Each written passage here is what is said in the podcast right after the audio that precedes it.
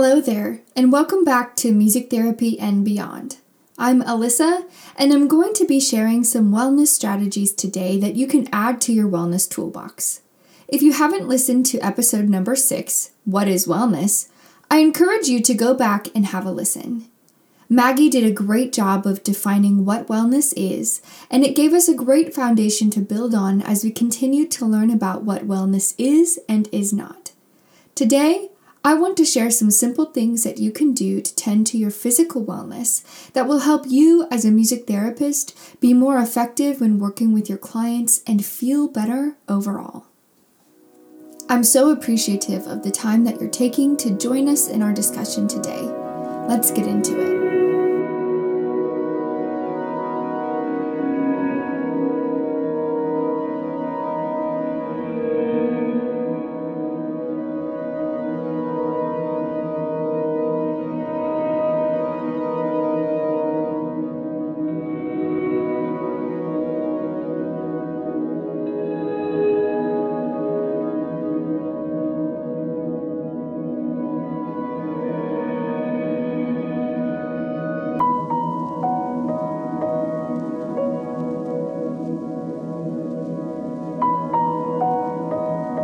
As music therapists, we are often very hard on our bodies.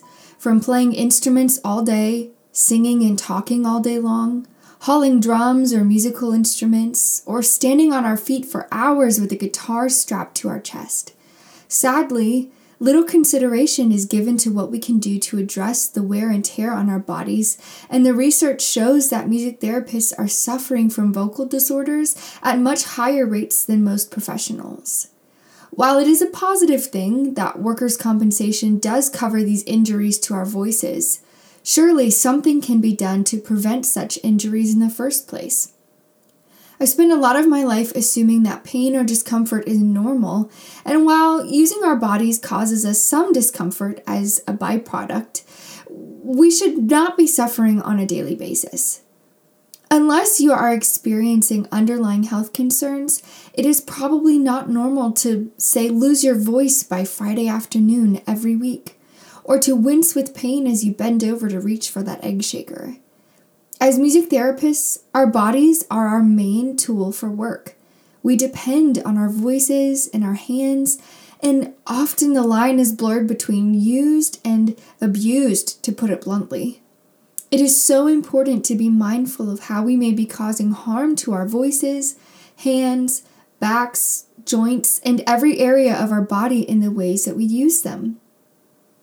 I'm going to share five ways to tend to your body every day, and I strongly urge you to prioritize these wellness practices as an essential part of your music therapy practice. Just as you would maintain your instruments, you must maintain yourself.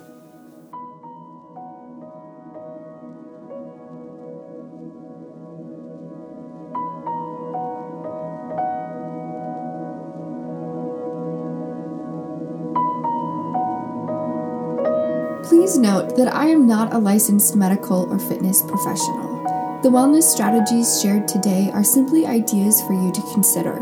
Please consult a physician before making significant changes to your physical wellness regimens.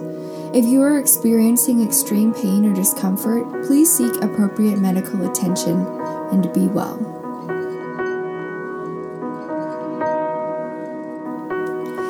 With that, let's get into today's strategies. First, include vocal warm ups as a routine part of your day. You have to tune your guitar before playing, so tune into your voice and allow your vocal folds and cords proper time to adjust before attempting to sing first thing in the morning. Do this on your commute or even as you're setting up your instruments or your therapy room as a way to fit it into the moments that already exist. You also need to consider a cool down period at the end of your day, just as a runner would while training. Your voice functions through muscles, and when we sing, it's a workout. Another important factor for any athlete is muscle fuel. For a singer, that's water. It is recommended that singers consume about 1.6 to 2 liters a day. Consider water as an essential part of your diet, but don't skimp on this part of your diet. If you struggle to remember, try setting reminders on your watch or phone. Next, include some wrist, finger, and hand exercises prior to playing an instrument. Fine motor muscles get an intense workout on a daily basis, and we're at a higher risk of carpal tunnel syndrome and arthritis.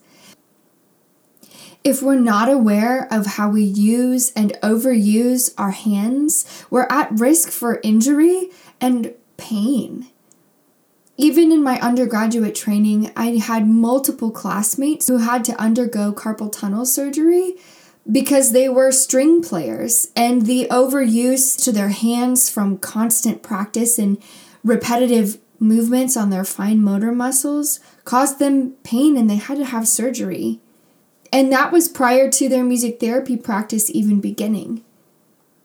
I also find that having stretch breaks are so rejuvenating throughout the day.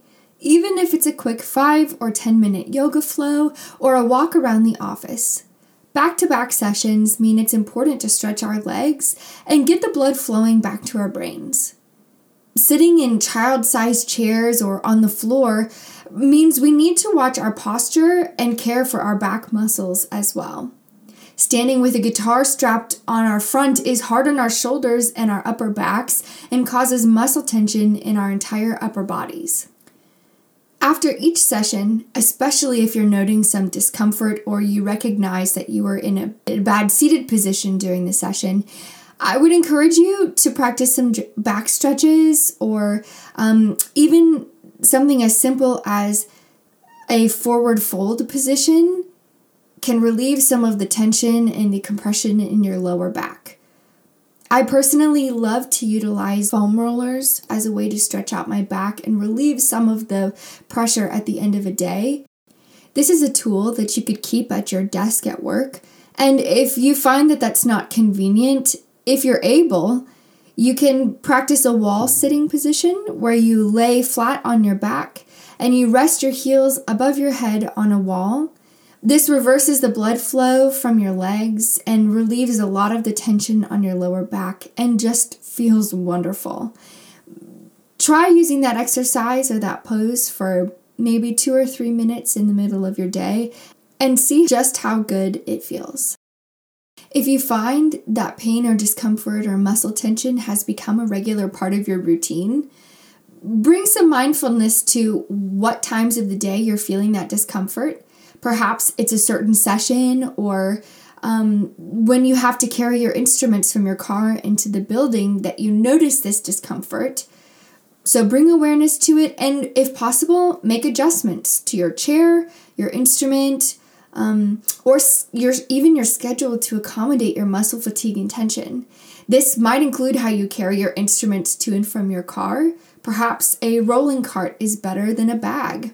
Think about it as if you're planning a marathon workout all day long. What do you need to do to train and recover? And how can you help your body out and give yourself a break? Lastly, if you're on a session planning binge or you're spending a lot of time on Zoom, as most of us are, we also need to be mindful of the strain to our eyes and brains. Sitting at a computer for long periods of time takes its toll, and if you find yourself having more frequent headaches, feeling tired, or struggling to focus, screen fatigue may be the culprit. It's recommended that for every 20 minutes of work on a screen, you take a 20 second break and look at something 20 feet away. The 20 20 20 rule is easy to remember and really can do wonders for your eyes and your mind. Don't forget to blink and breathe also. We stop doing these things as efficiently when we're on those long Zoom calls, which is another reason why you might find yourself yawning halfway through a meeting or after a session is just ended. In the show notes, I've included links to many resources for all of these different areas of well being for your body. From vocal exercises to yoga for musicians, I have tons of resources that I've added that I would encourage you to check out to expand on this concept of physical wellness for the music therapist. I hope that this quick episode gave you some ideas and things that you could apply to your practice even starting today. All of us here at Music Therapy and Beyond are wishing you a week of wellness. Join us next Monday for our next episode. And as always, if you've enjoyed the content that we've been sharing so far, please leave us a review and a rating. As a new podcast, they mean so much to us. Feel free to contact us with any questions or concerns at musictherapyandbeyond at gmail.com. And for all of the show notes and further resources, check us out at www.musictherapyandbeyond.com. Like and follow us on Instagram and Facebook, and make sure that you're up to date with all of the wonderful resources that we want to share with you. Keep making music and investing in yourself as much as you invest in those that you serve. We'll see you next time.